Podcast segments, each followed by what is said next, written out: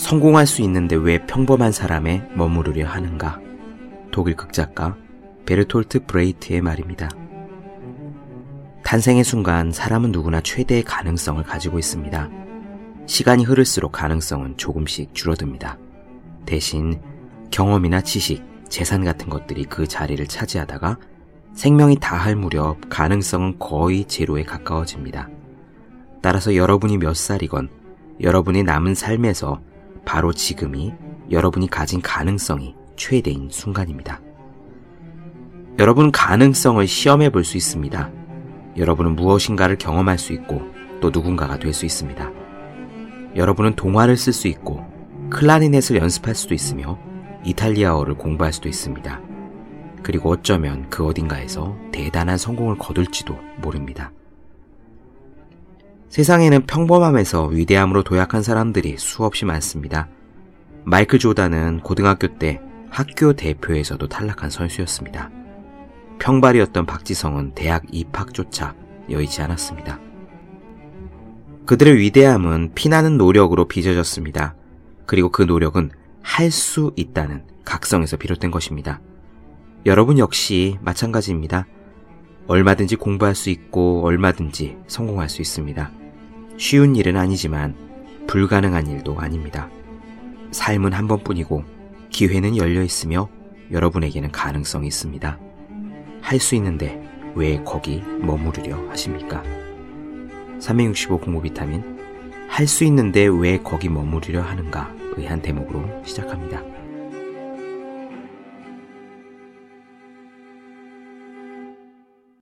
네, 안녕하세요. 본격 공부 자극 팟캐스트 서울대는 어떻게 공부하는가 한재우입니다.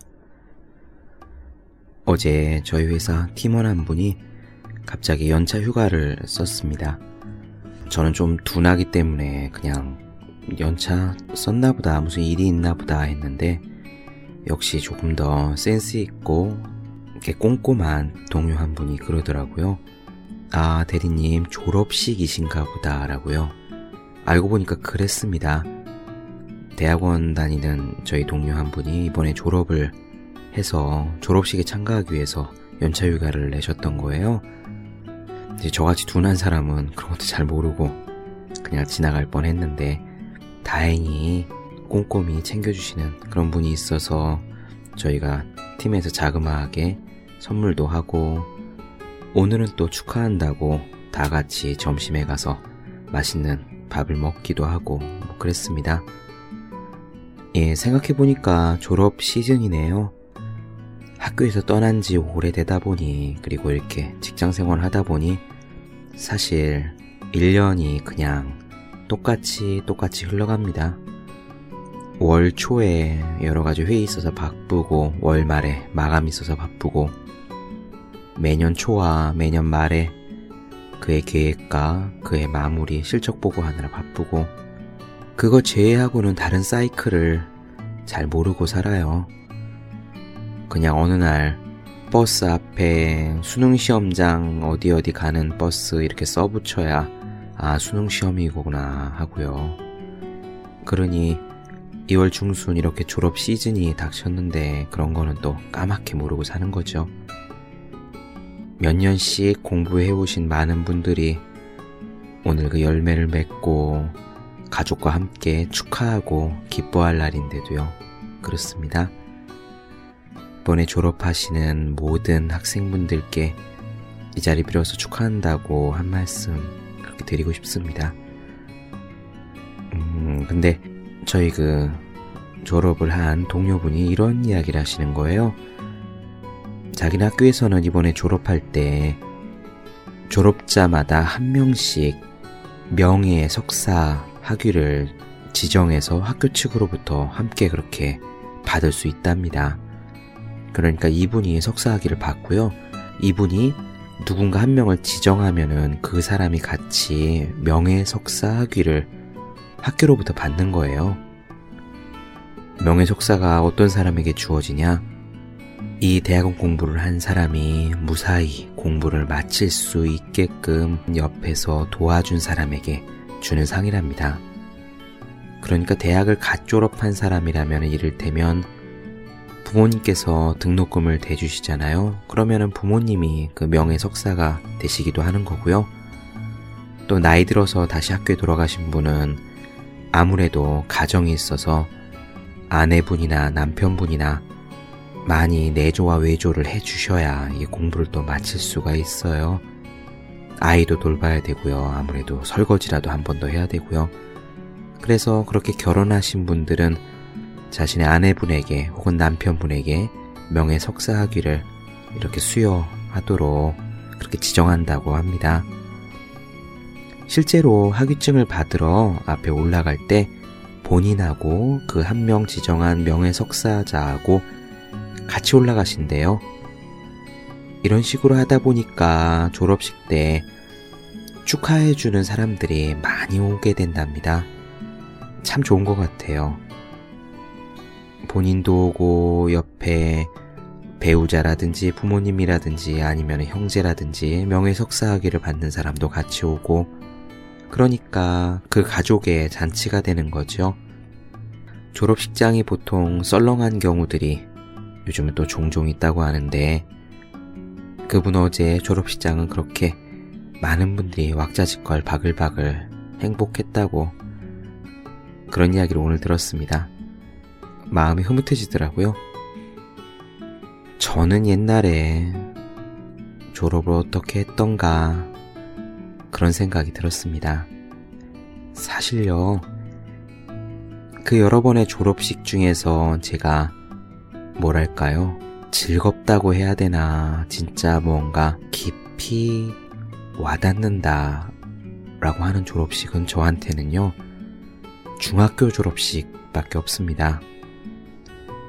사정은 이래요. 사실 초등학교 졸업식은 졸업식인지 아닌지 기억도 잘 나지 않습니다. 열세 살 땐가 너무 어렸죠. 그리고 이제 중학교에 가서 교복을 입고 뭔가 새로운 걸 한다는 거에만 정신이 팔렸어서 초등학교 졸업식 자체는 뭐 그렇게 감흥이 없었습니다. 근데 중학교는 다르더라고요. 저는 시골에 있는 중학교를 나왔는데 얼마나 시골이었냐면은 학교 앞에 아주 비닐하우스가 바다처럼 펼쳐져 있었어요. 그래서 여름만 되면은 학교 천정에 파리들이 새카맣게 붙곤 했습니다. 다 그 비닐하우스에서 비료를 먹고 사는 그런 튼튼한 파리들이죠. 그런 중학교에서 친구들하고 삼 년을 뒹굴다가 이제 졸업을 해야 되니까, 와, 그때 뭔가 마음이 아프더라고요. 제가 있던 지역은 비평준화였거든요. 그러니까 고등학교를 시험을 봐서 자기가 지원해서 가는 거예요. 그때 함께 즐겁게 뛰놀고 공부했던 친구들이 절반은 또 그쪽 고등학교에 가고, 일부는 저랑 같은 고등학교에 가고, 또 일부는 다른 고등학교로 찢어지고, 진짜 헤어진다는 게 이런 건가 하는 생각이 확 들더라고요. 아무래도 나이도 열여섯, 일곱 이럴 즈음이니까 사춘기도 좀 지나고 성숙한 그런 나이였기 때문일 겁니다. 그때 졸업식이 점심쯤 가까이 돼서 마쳤는데, 점심을 학교 근처에 있는 치킨집에서 먹었더랬어요. 원래 치킨을 그때까지만 해도 이제 아버지가 퇴근길에 직접 사서 누런 봉투에 들고 오시면은 어느 정도는 식은 치킨만을 먹곤 했는데, 그때 졸업식 날 처음으로 태어나서 치킨집에 가서 갓 튀겨낸 치킨을 먹었습니다. 저는 무척 맛있을 줄 알았는데 막상 먹어보니 뜨겁기만 하고 별 맛이 없더라고요. 조금 식은 치킨이 더 맛있다는 사실을 그때 알았습니다. 김이 진짜 펄펄 나는 뜨거운 닭들을 손에 잡고, 이제 내 친구들 누구누구누구는 못 보겠구나 이런 생각을 하고, 다시는 발걸음을 할 일이 없을지도 모르겠다는 시골 학교를 등지고 나오면서 마음이 무척 짠했었어요. 제가 태어나서 겪은 아마 첫 번째 이별이랄까 그런 게 아니었나 싶습니다. 고등학교는요, 사실 별 내색을 할 수가 없었어요. 이게 고등학교 졸업은 중학교하고 달리 수능시험을 보고 어떤 친구들은 그의 대입에 성공을 하고 또 어떤 친구들은 어쩔 수 없이 재수의 길로 가고 그렇게 뭔가 갈리게 되잖아요. 똑같이 삼 년 동안 공부하고 도시락 먹고 축구하던 친구들인데 누구는 원하는 대학에 합격해서 부모님과 함께 활짝 웃고 누구는 또다시 그 생활을 일 년 더 해야 된다고 그래서 씁쓸해하고 그런 광경이 한 교실 안에 있으니까 좋아도 좋다는 내색을 하기가 힘들고 또 실제로 그렇게 좋은지도 잘 몰랐습니다. 그러다 보니 고등학교 졸업 역시 별로 기억이 없어요. 마지막으로 가장 아쉬운 거는 대학교 졸업식입니다. 법대는요, 저희 학교만 그런지 모르겠는데 요즘, 요즘도 그러려나요? 이게 남자들이 군대를 늦게 갔습니다. 그러니까 고시 공부를 한다고요? 차라리 일 학년 마치고 군대를 빨리 군문제를 해결하고 나서 이제 고시생이 되든 수험생이 되든 아니면은 학교 수업을 열심히 따라가든 그럼 좋을 텐데 많은 학생들이 대개가 그냥 군입대를 최대한 미뤘습니다. 일단 시험부터 보고 나서 그 다음에 뭐 장교로 가자 이런 분위기였어요. 그러니까 친구들끼리 졸업하는 해가 다 달랐습니다. 물론 대학생은 휴학도 있고 하니까 당연히 졸업하는 해가 동기들이 고스란히 같은 해에 졸업하는 것이 아니잖아요. 근데 법대는 그게 조금 더 심했었어요. 남학생들은 최대한 미룰 때까지 졸업을 미루다 보니까 졸업하는 시즌이 정말 중구난방이고 여학생들은 휴학에 크게 얽매이지 않고 그냥 여덟 학기 사 년 다닌 후에 졸업해버리고 또한 어떤 친구들은 고시든지 수험이든지 뭔가 어떤 성취를 가지고 졸업을 해서 축하도 받고 정말 잔치 분위기인데 그렇지 못한 친구들은 졸업을 한다 해도 똑같이 고시생의 신분이니까요. 그래서 졸업식 자체를 안 가는 사람들이 무척 많았습니다. 저도 그중 한 명이었어요. 그래서 그 인생에서 한 번 쓰는 유명한 사각모도 사실 못 써봤고 졸업 가운도 못 입어봤습니다. 안 입은 거죠. 제가 가지 않았으니까. 그냥 졸업장만 나중에 학사 행정실 가서 받아오는 그런 식이었거든요. 돌이켜보면은 그게 무척 후회가 됩니다. 갔었어야 했어요. 아무리 성과물이 없고 여전히 어제 그랬듯 내일 또다시 고시생의 신분일지라도 그래도 어떻게든 대학이라는 팔 학기 과정을 무사히 마친 건데 가서 사각모를 쓰고 졸업 가운을 입고 또 그동안 뒷바라지 해주신 부모님들께 사각모를 씌워드리고 사진이라도 찍고 그랬어야 되는데 제가 그때 고집만 세고 생각은 짧았습니다. 그게 정말 지금도 후회가 됩니다. 나중에 더 좋은 일 있으면은 그 다음에 사각모든 가운이든 입겠다, 입혀드리겠다 그랬는데 그런 일이 없더라고요. 지금 방송을 들으시는 여러분들께서 혹시 이번에 졸업을 하시든 아니면은 내년에, 내후년에 졸업생이 되시든 주변의 분위기가 취업이랄까 뭐 대학원 합격이랄까 그런 거에 성공하지 않으면은 구태여 민망하기도 하고 해서 졸업식에 안 가는 분위기일지라도 꼭 가시기를 간곡하게 부탁 말씀 드리겠습니다. 졸업식 날 당시에 씁쓸한 웃음을 지을 수밖에 없게 될지라도요. 꼭 졸업식에 참석하세요. 사각모도 쓰고 가운도 입고 사각모와 가운을 부모님께 가족분들에게 입혀드리기도 하고 그렇게 해서 사진을 찍으시고요. 무사히 학교 과정을 마치고 졸업하시는 분들은 졸업 이후의 결과가 어찌 되었건 간에 졸업했다는 사실 하나만으로 졸업식 날 당일만큼은 뿌듯해하고 행복해야 할 그런 자격이 있습니다.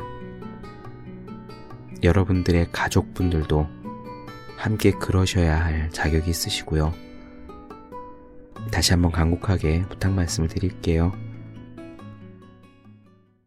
그렇게 대학 시절을 회상하다가 문득 생각이 난 에세이가 한 편이 있습니다. 정채봉 선생님의 글이에요. 어른들을 위한 동화를 쓰신 분이고 저 유명한 오세암의 작가시죠. 그분의 에세이집 스무 살 어머니에 있는 채권 가방 이야기라는 짧은 에세이입니다. 대학 시절을 회상했던 글인데 이미 대학을 졸업한 지 꽤 지난 저로서는 이 에세이를 읽으면서 왠지 가슴이 울컥하더라고요. 다시는 돌아갈 수 없는 그 시절이니까 말이죠. 여러분들께 함께 나눠드리겠습니다. 채권 가방 이야기.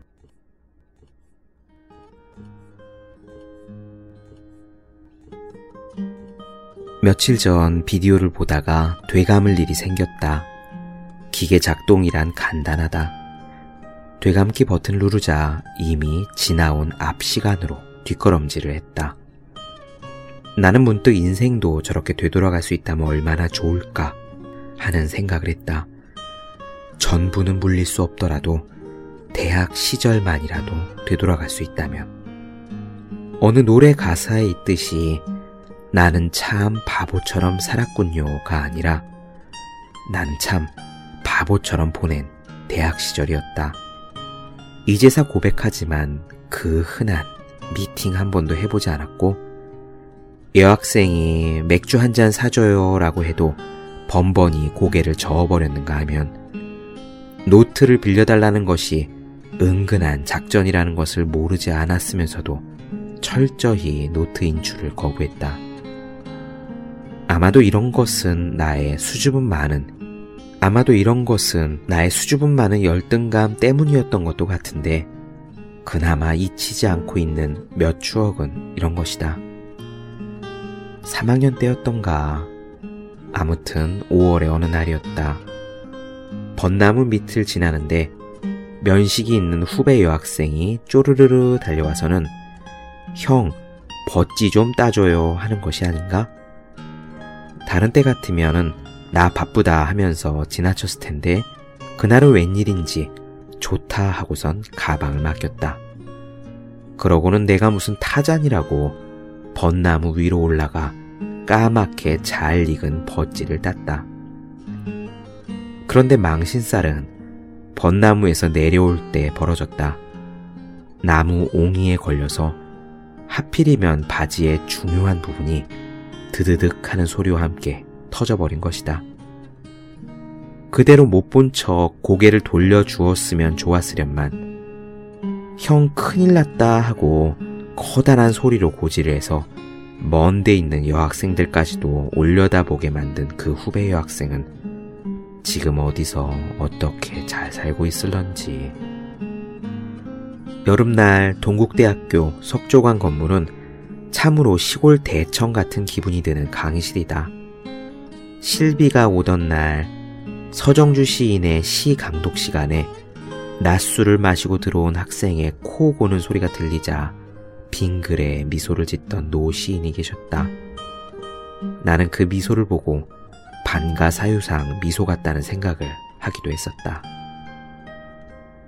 또 양주동 박사님의 그야말로 무해로운 강의는 또 어떠했는가. 향가를 부르시고 춤을 추시고 우리들은 웃다가 긴장하다가 얼굴을 붉히다가 그러다가 문득 창 저편의 남산 자락에서 소리치며 나는 꽝 소리가 들려오기라도 할라치면 전생의 화랑으로 앉아있는 것 같던 우리들. 지금도 간혹 꽁이 날아오르고 있는지 모르겠다. 어쩌다가 화장실에 얼굴이 보송송한 스님이 들르곤 했다.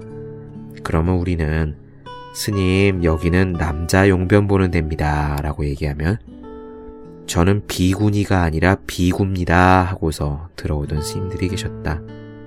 그분들이 과대항 축구 시합을 할 때 뻥 차 올린 공보다도 훨씬 더 공중에 높이 떠오르던 흰 고무신, 맨머리로 헤딩 패스하던 것 하며 이런 것은 우리 동국대학교가 아니고서는 좀처럼 보기 어려운 풍경이리라. 할아버지의 누렇게 퇴색한 가방을 줄기차게 들고 다닌다고 해서 채권 장수라는 말을 들었는가 하면 여름 한철만 빼고 바바리 코트를 내내 입고 다닌다고 해서 콜롬보 형사라는 말을 듣기도 했던 나의 대학 시절.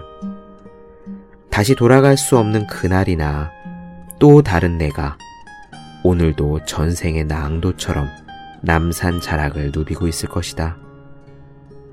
이제 나는 나에게 주문하고자 한다. 돈키호테 소리를 들어도 좋으니 좋아하는 여인이 보이거든 무한히 따라다닐 일이다. 또한 책벌레가 되어 원 없이 책 속에 묻힐 일이다. 방학이면 배낭을 메고 떠나서 부여에서나 경주에서 초승달이 뜰 때부터 금음달이 질 때까지 있어 볼 일이다.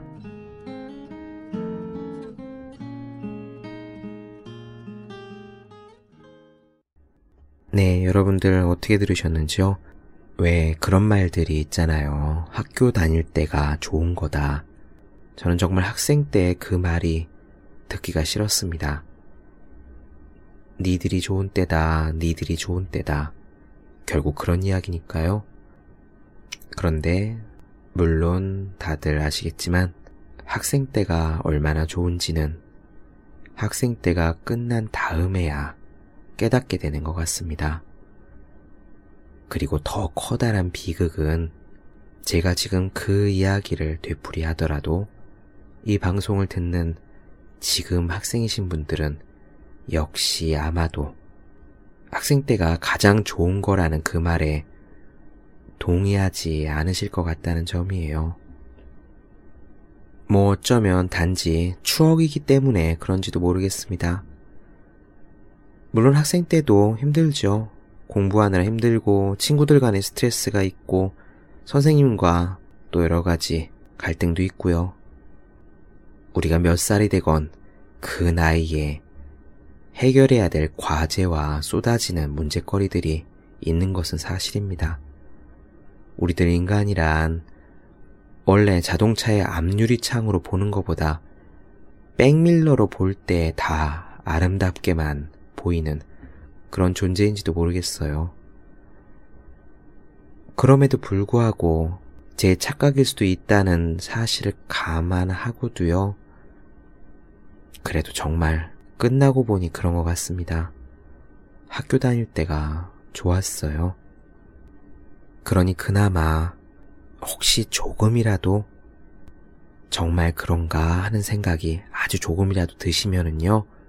그런 학생분들은 지금 하루하루의 학교 생활에서 한 가지라도 더 좋은 일, 기쁜 일, 추억거리로 남을 일들을 만드시기를, 가져가시기를 바랍니다.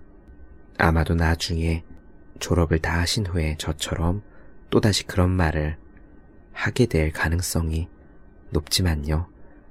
어쩔 수 없는 것 같아요. 그게 자연스러운 이치인지도 모르겠습니다. 네, 정채봉 선생님의 글 아쉬워서요. 짧은 에세이 한 편만 더 읽고 오늘 시간 마무리하도록 하겠습니다.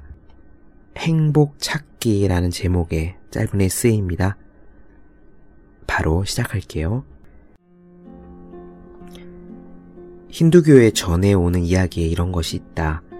이 세상이 처음 이루어졌을 때 인간에게는 행복이 미리 주어져 있었다. 그러니 인간들이 얼마나 하염없이 늘어져 살았겠는가. 보다 못한 제석천이 인간들에게서 행복을 회수해버렸다. 그런데 문제는 회수한 행복을 어디에 숨겨두느냐는 것이었다. 한 신이 제안하였다. 깊은 바다에 감춰두면 어떻겠습니까? 제석천은 고개를 저었다. 인간들의 머리는 비상하다. 바다 속쯤이야 머지않아 뒤져서 찾아버릴 것이다. 다른 신이 제안하였다.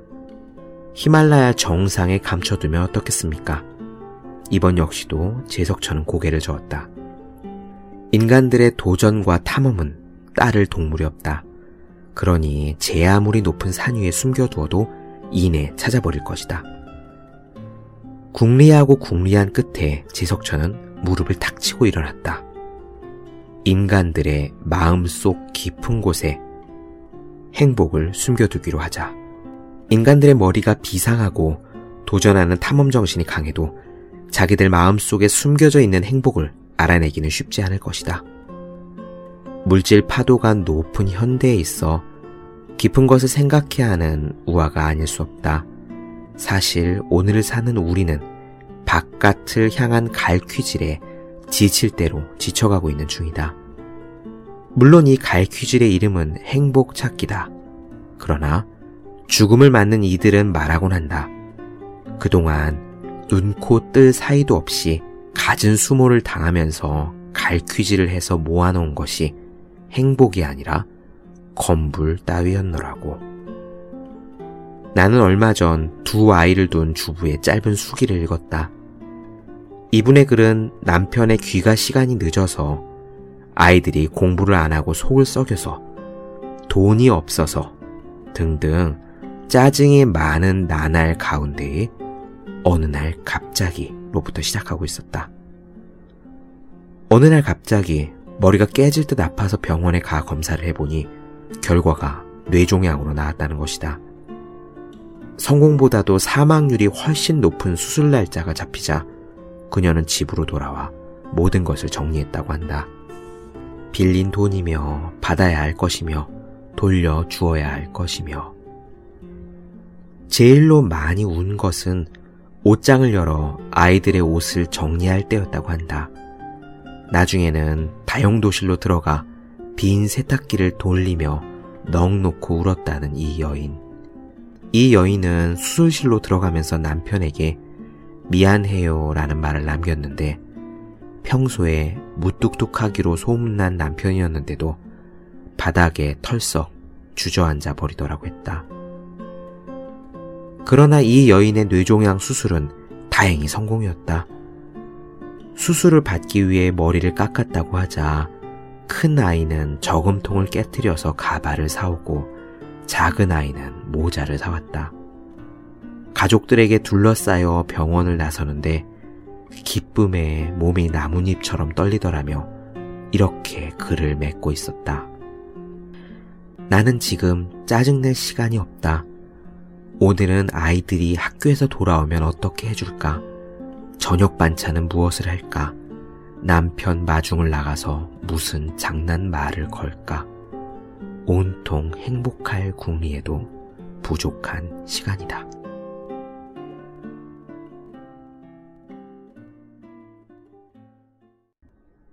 네, 본격 공부자극 팟캐스트 서울대는 어떻게 공부하는가? 오늘은 정채봉 선생님의 스무 살 어머니 에세이집에 있는 글들을 나눠드렸습니다. 더 많은 이야기가 궁금하신 분들, 질문사항 있으신 분들은 제 네이버 블로그 허생의 즐거운 편지를 찾아주시면 되겠습니다. 그리고 여러분의 주위에 매일매일 공부해야 되는 분들이 있으시다면은 공부하기 전에 하루 한쪽씩 읽고 힘낼 수 있도록 삼백육십오 공부 비타민을 선물해 주시면 좋겠습니다. 네, 오늘은 여기까지 하겠습니다. 저는 다음 시간에 뵐게요. 여러분 모두 열심히 공부하세요. 저도 열심히 하겠습니다.